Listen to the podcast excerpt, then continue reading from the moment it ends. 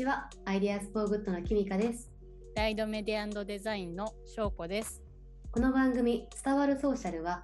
次世代のソーシャルリーダーたちが難しい社会問題をどのような形で伝えているのか、その具体的な方法や考え方を紐解いていく番組です。社会問題を解決したいけれど、どうやったら難しくなく楽しくより多くの人に伝わるのかなと悩んでいる人も多いのではないかと思います。この番組が少しでも前に進むきっかけになればいいなと思っています。さてさて、きみかさん、最近どうされてましたでしょうか、そうですね、最近はあの私が山登りにハマっておりまして、で本当にいろいろな低山に登るんですけども、そこであのいろんな植物が山のところに生えているので、この植物のですね、名前が見た目だけではちょっとやっぱりわからないので、うん。いろんなあのアプリを使って名前を判定したりとかっていうことに最近すごくハマっております。えー、山登り私なかなかしないしっていうところなんですけど。あでもなんかその散歩は増えてたんですよやっぱり、はい。あのコロナの期間に入ってからなかなかこうね人がたくさんいるところには行けないのでやっぱりそういう中でこうあこれってどういう植物なんだろう？これってどういう動物なんだろう？みたいなところは前よりも意識するようになったなみたいなところはあって今日いらっしゃってくださっている今まさに横で待ってくださっている方もなんかそこにつながるのかなというところでじゃあご紹介を始めていきましょうか。はい。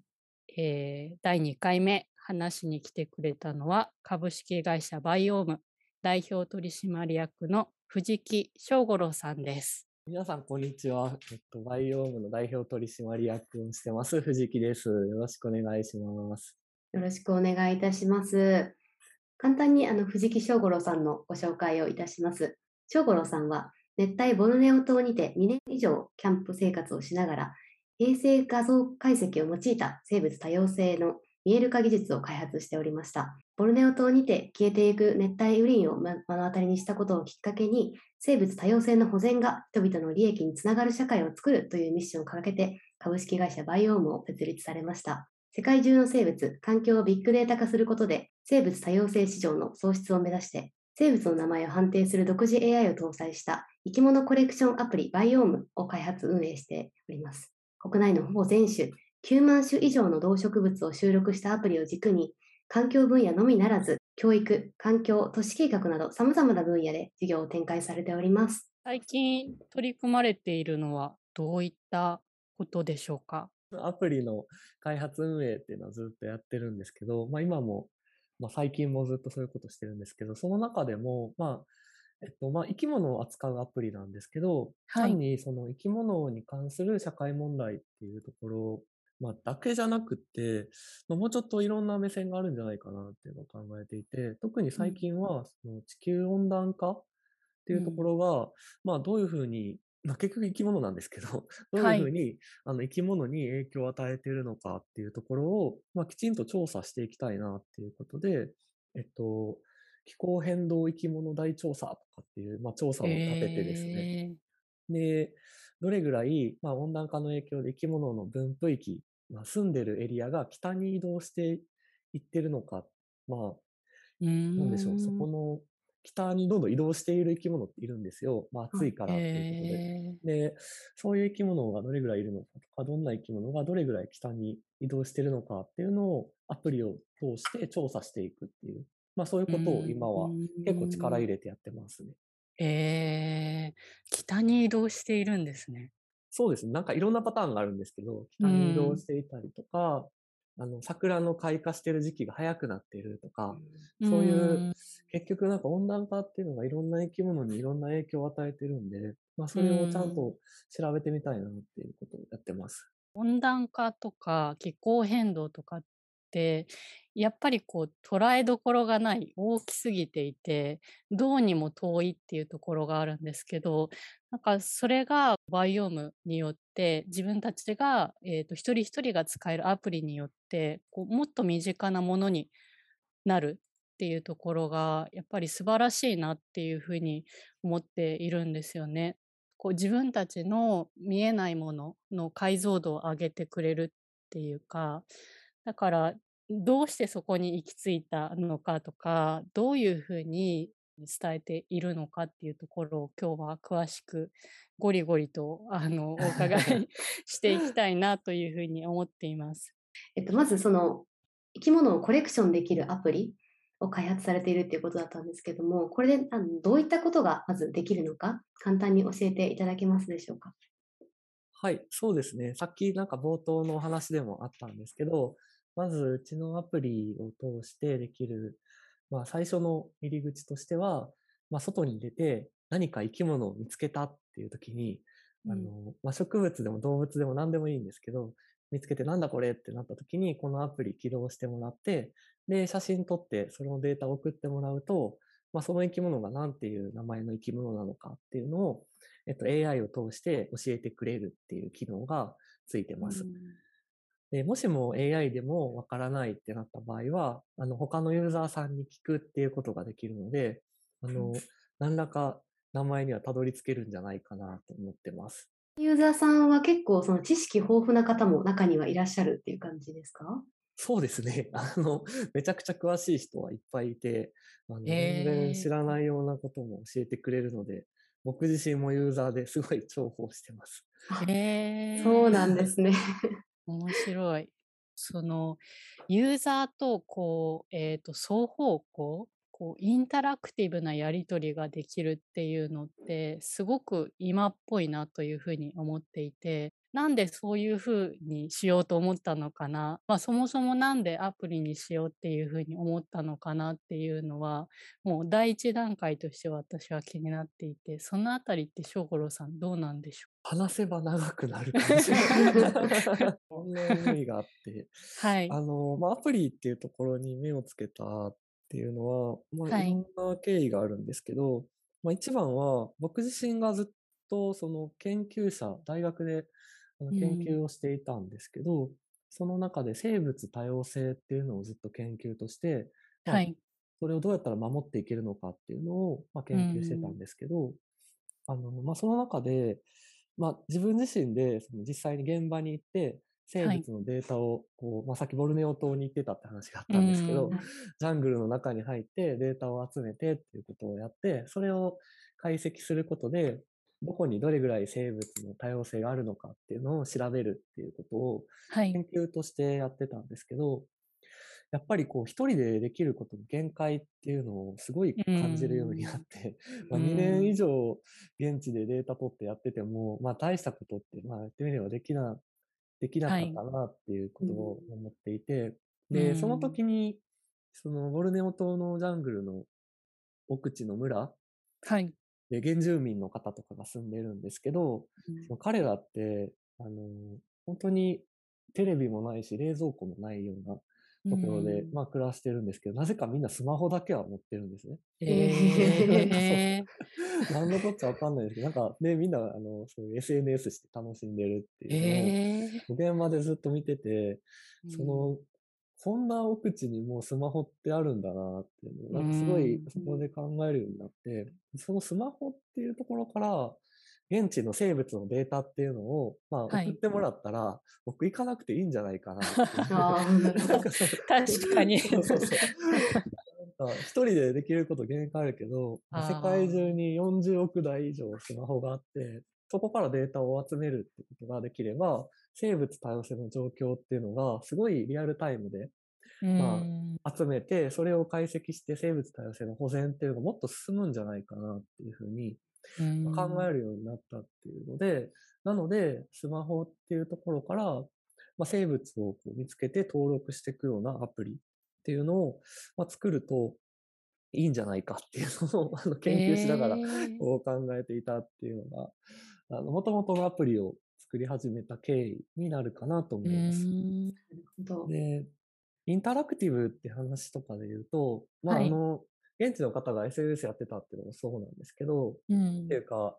単に、あの、生き物を登録してくださいねって言っても、まあ、やっぱりやってくれる人って限りがあると思うんで、うん、なんていうか、そういう生き物を登録するっていうことをやらなきゃいけないからやるみたいな、そういうちょっとこう、倫理的な感じに持ってくんじゃなくて、楽しいからやるみたいな、そういう、なんか別の動機づけっていうのをちゃんと作ってしまわないと、まあ、なんていうか広がらないんじゃないかなとか、継続できないんじゃないかっていうことを考えて、なので、そういうインタラクティブでみんなで楽しんだりとか、あとはあのアプリでこう、生き物を登録していくとレベルが上がって、こうバッジがもらえたりするんですけど、そういうゲーム感覚、ゲーミフィケーションみたいなものもうまく取り入れて、楽しみながら生き物調査ができるっていうアプリにしようっていうふうに思って、まあこういうあのインタラクティブでゲーム性のあるアプリっていうのに、まあ、していったという経緯があります。なるほど。うん、まさにちょっと話が戻ってしまうかもしれないんですけど、その生物多様性っていうあのキーワードは多分多くの方が聞いたことがあるかなと思うんですけども、それの生物多様性の保全に関する課題、今の現状の課題で、こう、正五郎さんが認識されているものって、やっぱりこう情報量が圧倒的に少ないなっていうようなことですか？考え出すといろんな課題はあるんですけど、うんと、まあ現状としては本当に進んでない分野なんですね。で、地球温暖化とかのそういう仕組みと比べても、生物多様性保全の仕組みって本当に未熟だと僕は感じていて、うん、えまあ、以前からある、えっと、生物多様性条約の愛知ターゲットとかっていうような、いろんな国際的な枠組みもあったんですけど、まあ、結局、ほとんど、うん、達成できずに終わっていったっていうような、まあ、経緯があって、まあ、なんでうまく生物多様性保全が進まないのかなっていうのを考えていく中で、結局、その、気候変動とか温暖化の方って CO2 ってすごいわかりやすい基準があって、うん、何トン削減しましたとか、まあ、なんでしょう、何トン減らしますみたいな目標を立てたりとか、で、自分が削減した情報っていうのをちゃんと開示したりとかっていうことができる分野だと思うんですけど、生物多様性って、なん、何を、何匹とか、なんかそういう、なんか、結局、何を基準にその評価をすればいいのかってよくわかんなくって、で、目標も立てれないし、評価もできないってなってくると、仕組みを作れないっていうような状況になっていて、なので、まあ、おっしゃってた通りなんですけど、ちゃんとデータとして生物の状態が、まあ、数字として評価できるような仕組みを作らない限り、結局この分野って進展がないんじゃないかなっていうふうに思っていて、なので、生物をきちんとデータ化していくっていうことが、絶対一番最初に必要なアクションなんじゃないかなと思ってます。あの CO2 何トン削減しましたはありますけど、いろんな企業の取り組みとか見てても何種類復活させましたみたいなのないですもんね、あんまり。ないですね。まあ、評価ちゃんとできてないんですよね。確かに。アプリで起業されたでこのアプリから取得されたデータっていうのを企業や団体の方に提供しているっていうのもすごくなんかこう新しいなって思っていて社会的なその活動、まあ、生物多様性に対しての活動ってこう利益にならないイメージがあったんだけれどもそれを事業として展開しているっていうところがすごいなっていうふうに思ってて。まあ、僕自身研究者としてこういう活動を最初はしてたんですけど、生物多様性の現場感って言ったらあれですけど、例えばボルネオ島っていうところで、まあずっと現場に住んで、そういう調査とかをしてると、まあいろんなものが見えてくるんですけど、うん、まあやっぱりその環境を壊すとか森林を破壊するとか、うん、そういうことって、まあ結局その、それをしないと食べていけなかったりとか、まあ、儲かるみたいな話なんですけど、もうちょっと言うと、まあ結局環境って壊せば儲かるんですよ。今の仕組みだと。その仕組みっていうのがある限り、壊れ続けるんじゃないかな。そうですよね。なんかいうのをずっとこう考えていて、で、そうじゃなくて、環境を守ったら儲かるんだっていうような、環境保全っていうのが一つのビジネスになって産業になるぐらいじゃないと、こういう問題って解決しないんじゃないかなっていうことを、まあ、考えるようになったっていうのがありまして、なので生物多様性の保全でちゃんと利益を上げるっていうことがうちの理念なんですけど、はい、生物多様性保全とか環境の保全っていうのが利益になるっていう状態とか仕組みっていうのを作らないと解決しないだろうなっていう強い思いっていうのが、まあ、あって、ちゃんと事業にしていこうというふうにま考えて、今はこういう株式会社っていう形で取り組みをさせていただいています。うん、で、まあ、データを提供って話があったんですけど、はい、生物のデータってすごい扱いが難しくって、まあ、例えば希少種の情報とかをあんまり下手に出しちゃうと、逆にその希少種を取りに行くみたいな話が出てきたりとか、あのネガティブなインパクトっていうのがあったりするので、うまくそこを、まあ、あの、環境保全に資するような、はい、えっと、取り組みにだけデータを提供するとか、うそういうことをちゃんとこだわりながら、えっと、データの提供とかもさせていただいてます。そっか、確かに悪用されるっていうケースも考えたくはないですけど、あるわけですもんね。結局、もう契約で利用目的を縛ってしまって提供したりとか、基本はなんか研究目的とかそういうのに限って提供するようにしたりしてますけど。生物多様性をビジネスにしていくっていうところで、最初の方はかなりあの収益化っていうのも難しかったのかなと思うんですけども、あのそういったところがこう、なんていうんですか、こう支持してくれる人々を増やして、で、あの理解されるようになってお金ができるように、今はこう流れがあるようにだったと思うんですが、なんかどういったポイントでこうコミュニケーションをされていたのかなっていうところはちょっと気になっています。すごい難しいんですけど、そこが。まあ、すごいずっと苦労してきて、生物多様性を守る、守ってるんでお金くださいって言っても誰もくれないので、あの、そういう社会的な意義っていうものだけじゃなくって、ちゃんとその相手様にとってうん、利益になるような構造っていうのを作っていかないといけなくて、そこがすごい難しかったなと思ってます。で、ちょっと、うん、例になってしまうんですけど、例えば、えっと、鉄道会社さんと一緒に取り組みをしたことっていうのがあるんですけど、着物調査みたいな。うん、はい。で、その時に意識してたのは、あの、鉄道会社って結局、まあ、ビジネスの構造がすごい実はシンプルで、人が移動すればお金が入るっていうのが、まあ、構造としてあるんですね。人が、まあ、電車に乗って移動するとかって話ですけど、で人が移動するっていうのが一つ大事で、じゃあ、この生き物とか、うちのアプリっていうのを通してどうやったら人が移動するんだろうっていうところを考えて、で、まあ、うちの場合だといろんな生き物を探しに行こうっていうクエストっていう機能があるんですけど、はい、そのクエストをいっぱい作って、まあ、全国いろんなところにこう飛び回れるような、なんかそういうあのイベントにして、生き物を探すために人が移動するっていう構図を、まあ、うまく作ることで、その鉄道会社さんにとっても利益があるっていう形を作った上で、ちゃんと保全っていうのを考えていきましょうっていう提案をさせてもらって、で、一緒にやってたみたいなことがあるんですけど、うん、そういう生き物っていうのが持ってる価値っていうのはいろいろあると思うんですけど、そういうものをちゃんと、うん、その相手にとって、えっ、ー、と、利益っていう形につながるようにっていうのは常に意識しながらやってますね。なるほど。それかなりすごいスマートなやり方ですね。うん、それが難しいんですけどね。いつも苦労しながら。ああ、でもそのアプリの利用者自体も本当にこう自分たちが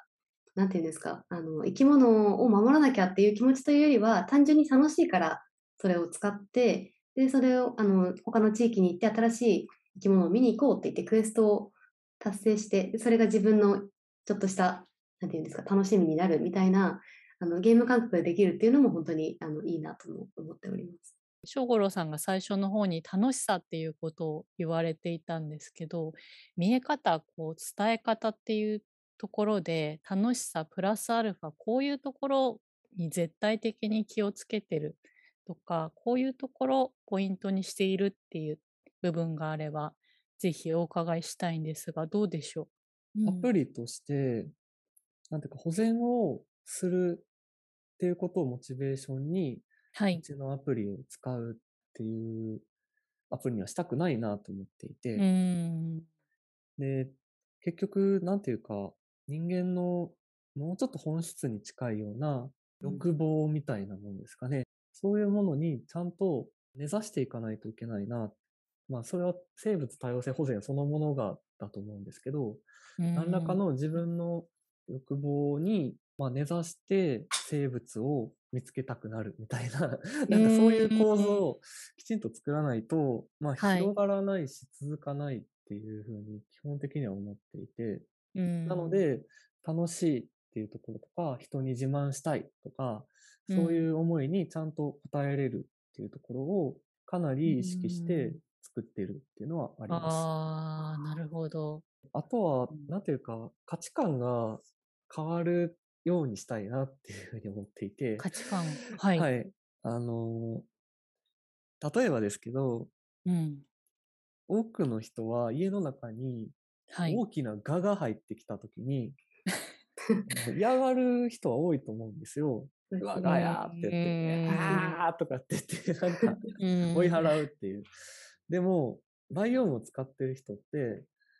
蛾が家の中に入ってきたら、はい大喜びして写真を撮りに行くんですよ。うわ、ガヤーやったーって言って。チャンスみたいそうな。そうそうそう。で、それがすごい僕は大事だと思っていて、生き物っていうのが、今まで、まあ、無価値かあるいはネガティブだっただと感じてたような人が、はい生き。物がいるっていうことに、すごい価値を見出せるあやったーって思えるうんっていうのうんが、とても大事なんじゃないかなと思っていて、うんなので、そういう生き物に価値があるっていうのを表現し続けるサービスでなければならないっていうことを常に意識して、なのではい価値観を、生き物を大事だっていう価値観に人が変わっていくっていうのを意識して作ってますね。今のお話すごい理解できましたね。確かにそのバイオームでこう集めてたらあ価値あるものだあもう取るみたいな感じに絶対なりますもんね。ありますねそうで。すね。うなんか、ん、コロナの自粛期間とかは、はいあの家でライトトラップって言って光をこう出して、わはいざわざ顔を呼び寄せて、あの家でバイオームしてますみたいな人がいたりする。えー、すごい。トラップまで仕掛けて。そうですね。えー、えコロナ禍でこうやっぱり利用者数伸びたとか変化はあったんでしょうか？ああ、結構ね、どっちかというと伸びましたね。うん。やっぱり身近な自然っていうのにこううまく目が向くタイミングだったと思うんで、うなんかん。近くの公園とか河川敷とかで、こう生き物っていうのを探すっていうのをやってみようって思える機会がやっぱり増えたので、ちょっとコロナの影響でというか。なので、まあちょっとアプリ入れてみようって人はだいぶ増えたなというような、そんな印象ですね。えー、キミカさんもねまさになんか山登ってそうなんですよ。コロナ禍で、えっと、自然を求めるようになってっていうところからですね。そういう方多いですね、実際。うーんすうんごいいい流れがじゃあ来てるっていう感じなんですかね。そうですね。ただ、えっと今ってそのサステナビリティ SDGs っていうことでそれをやっぱりテーマにしたサービスだったりプロジェクトってすごく増えてると思うんですよ。でもなんでしょう倫理的にやらなきゃみたいなアプローチはまだまだ多いのかなと私は感じていて正五郎さん的には今生まれているさまざまなサービスやプロジェクトを見ていてどうお感じになられてるのかなっていうところも聞きたくて。そうですね。まあ、その倫理的にやらなきゃいけないからやるっていうことの、うん、まあ、危うさはやっぱり感じますよね。ああ、危ういよなという。まあ、それは、まず、いろんな、時間的にも空間的にもなんですけど、はい。まあ、まずなんか時間的にっていうと、じゃあ100年後みんな同じこと思ってるかっていうとわからないじゃないですか。うんうんうんうん 100年レベルで見たときにそのサービスはじゃああるのかっていううん疑問にどこまで答えれるのか。まあもうちょっと本質的ななんか欲望とか多分100年後も一緒だと思うんですよ。そうですね。でもうんなんか、まあ、100年と言わず10年後じゃあどうだとか、なんうんか移りゆく倫理観とか価値観っていうのにあんまり根ざしすぎると、ものは続かなくなる可能性があるんじゃないかっていうのが、まあ一つやっぱり危ういなと思ってる部分の一つだと思います。あと、空間的にってところで言うと、ちょっと言い方がなんか難しくなっちゃってますけど、結局じゃあ、はい、その途上国とかでどうなんだとか、うん、その例えば僕はずっとインドネシアとかマレーシアの方に行ってましたけど、はい、まあ、そこが途上国だどうだって話ではなくて、やっぱりなんか現地の方々が倫理的になんか生物守らなきゃって思ってるかって思ってなかったりするんですよ。うんうんうん、で、そういう人たちに、いやいや、生物守らなきゃいけないじゃないですか。このサービス使ってくださいよって言っても使ってくれないと思うんですよ。でも、なんか楽しいからやってみませんって言ったらやってくれると思うんですよ。なんかそこの違いかなと思ってて、なんていうか、つまり、倫理的に醸成してない場所では使えないサービスになっちゃってはいけないと思うんですよ。そういうなんか時間的空間的に、やっぱり危うい部分倫理に基づきすぎると危ういんじゃないかっていうのは僕自身は常々思ってはいます。うん、なんか今あるサービスを否定しようとかってわけではないんですけど、なんか心配になるとかね、応援してるだけにこうなんか心配になるというのはあります。そうですよね。うん、なんかやっぱりこう倫理的にっていうことがこう歌われすぎてるなというか、やっぱりこう受け取る側も若干苦しいかなって思う瞬間が今あるので、うん、そう今お話聞いててそうだよな。なんか楽しいなとかも儲かるなって言い方はちょっと飽き好きなん。ですけど、うん、なんかそういうシンプルなものだったらいくらでもどんと来いみたいな感じなんですけど、うんうん。うん、いや、うん、そう。ですね。楽しいとかも儲かるはすごい力で、ね、エネルギーが すごいやっぱりあって。なんかみんな真似するじゃないですか。まあ、はい。儲かる。うん。うちもなんか真似されたいと思っていて、やっぱり。どんどん真似するような企業とか、はい、いろんな団体とかが出てきたら、すごいどんどん広がっていくわけで、うん、なんかそういう、それぐらいのやっぱりなんかエネルギーがないとダメなんじゃないかなと思ってます。そうですね。あの、今の話はすごく、あの、パーセント同意だなっていう感じでしたね。うん、移りゆく価値観にこう比重を置きすぎるとちょっと危険だっていうところもそうですし、コミュニケーションの仕方自体はいろんなアプローチがあっていいと思うんですけど、現実的に続くかっていうところもありますし、うん、今ちょっと考えながら聞いておりました。あとはその正五郎さんがその普段バイオームの活動をされている中で、この瞬間にこう手応えをすごく感じるというか、この授業やっててよかったなって思う瞬間、もしあれば教えていただきたいなと思っております。これはどのタイミングでしょうね。まあ、ユーザーさんの声とか、やっぱり、やっててよかったなって思うんですけど、なんか、例えば、このバイオームを使うようになってから、普段の道の歩き方が変わったんです、みたいな話もよく、えー、結構よく聞くんですけど、要はすっごいキョロキョロしながら、なんか、あの、なんかいないかなって言って、こう、こそこそとこう寄り道しながら、生き物をブラブラ探すように、まあ、なったんです、みたいな話って結構聞くんですけど、まあやっぱりすごい嬉しいなと思って、今まで見えてた世界が変わったっていうことだと思うんですよ。で、なんかただの風景だったものが、もっと鮮明な生き物っていうものになんかこう見え方が変わって、うん、で、それをさらにこう価値観、価値のあるものだって見なせてるっていう状態だと思うんですけど、うん、まあすごいそれはやっぱり手応え、この、まあ、アプリっていうのが方向性間違ってなかったんだなっていうふうに思う瞬間かなと思います。そうだよな。でも見え方変わってきますもんね、完全にね。まあ、キョロキョロしすぎるとちょっと不審者かなみたいな。危ない。危ないですね。思われちゃうけど。そこそこにしないとダメ。そんな正五郎さんですが、今後こういうふうにしていきたいみたいな野望はあるんでしょうか、キンキンの。あの、世界展開はしたいですね。今日本だけなので、世界中の生き物を見れるし、世界中の人たちが情報交換できるっていうのを絶対やりたいなと思います。ああ、いいですね。世界展開っていうのが一つかなと思います。はい。あとは、なんていうか、うん、細かく言い出すといっぱいあるんですけど、まあ、社会の器になりたいなとは思っていて、うん、あのいろんな仕組みっていうのが生物を守るための仕組みとか、環境を守るための仕組みっていうのが、まあ国際条約とか、あるいは日本の政府が設定するようなルールみたいなのとか、いろんなものがやっぱり、まあできてきてると思うんですけど、まあやっぱりそれを機能させていくのってすごい難しかったりして、まあ、さっき言ってたデータがないとできないよねとかって話もそうなんですけど、うん。そこのちゃんとできてきた、生まれてきた仕組みっていうかルールかなルールをうんきちんと実動できるようにしていくための、まあアプリでありたいとかツールでありたいなっていうふうに思っていて、まあバイオームがあるおかげでこの仕組みってちゃんと機能するようになったよねって言ってもらえるような、そういう社会の、まあ一つの器として役立てるインフラみたいな感じかもしれないですけど、あ。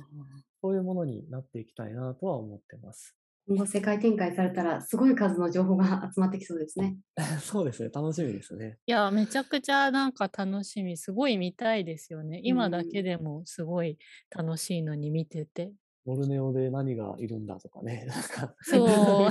通勤の時に見れたら面白いな。いや、すごい面白い世うん界だなって思いますね。見てたいですね。海外の情報。うですね。かんないですもん、今うん何も、何がどこにいるのか、本当そうですに。ね。最初の方にしごろさん、あの北に移動してるみたいなお話あったんですけど、現時点でそのバイオームに集まってきているデータで、こういうところ今気になるな、みたいなのってあるんですか？そうですね。北に移動してるって話はいるいくつもの生物で出てきてるので、まあ、うん。それは気になってるのも一つで、まあ言ってた通り今結構力入れて取り組んでるんですけど、う他で言うと、はい。と、まあ外来種絡みですかね、やっぱり。外来生物。まあはいもともと日本にいなくて海外から来たような生物で、まあ、やっぱりはい日本の生態系を崩してしまうんですけど、はい。そういうのが、なんか、うん、今までやっぱいろんなところから発表されているものよりも、はいもっ。と広がってるようなんですよ。どうもバイオームのデータによると。あなんで、相当、その、知られてないけど広がっちゃってるエリアとか、あ、はい。あの、まあ、こんな種がここに入ってるとはっていうのが、まあ、バイオームで結構見えてきている状況なので、まあ、かなり気になってます。まあ、早めに対応していかないと、こういうのっはいて手遅れになってしまうので、まあ、ちょっと、うんそういうのが分かり次第、えっと、そういう自治体さんに連絡したり、まあ、駆除してもらえるような業者とか、そういうのにつないだりっていうのをちゃんとしなきゃなっていうので、まあ、今そこの外来種のデータに関してはかなり、うん、注目してずっと見てますね。うん外来種に関してのイベントもなんかされてましたもんね。それ昨年でしたっけ？そうですね。うん外来種を見つけようみたいなクエストとかイベントみたいなことも結構やってますね。やっぱそういうのが見えてくるんですよね。でもバイオームがあることによって。そうですね。やっぱうんり多くの人が参加して全国面的にみんな使ってくれてるので、うん。やっぱりいろんな情報、普通の調査ではなかなか見つからないような情報も入ってくるので、うん、すごいやっぱりいいデータだなというのは 自分でも感じてます。うん。リアルタイムですしね。そうですね。うんで、なんか楽しみながらみんなこう、自然に役立ててるっていう、その環境や生態系に対して自分がっていうのがすごいいいところだなって思いますね。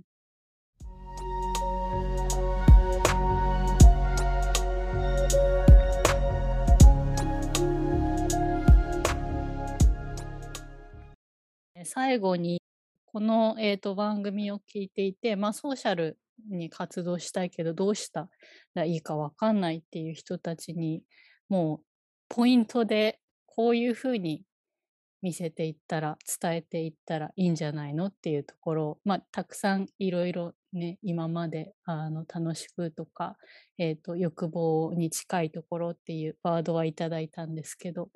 最後にまとめとして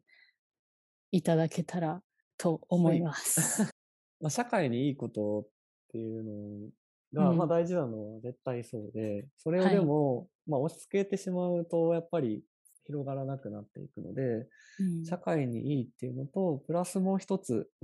この、まあ、今話してる相手ですかね。相手にとって何かこ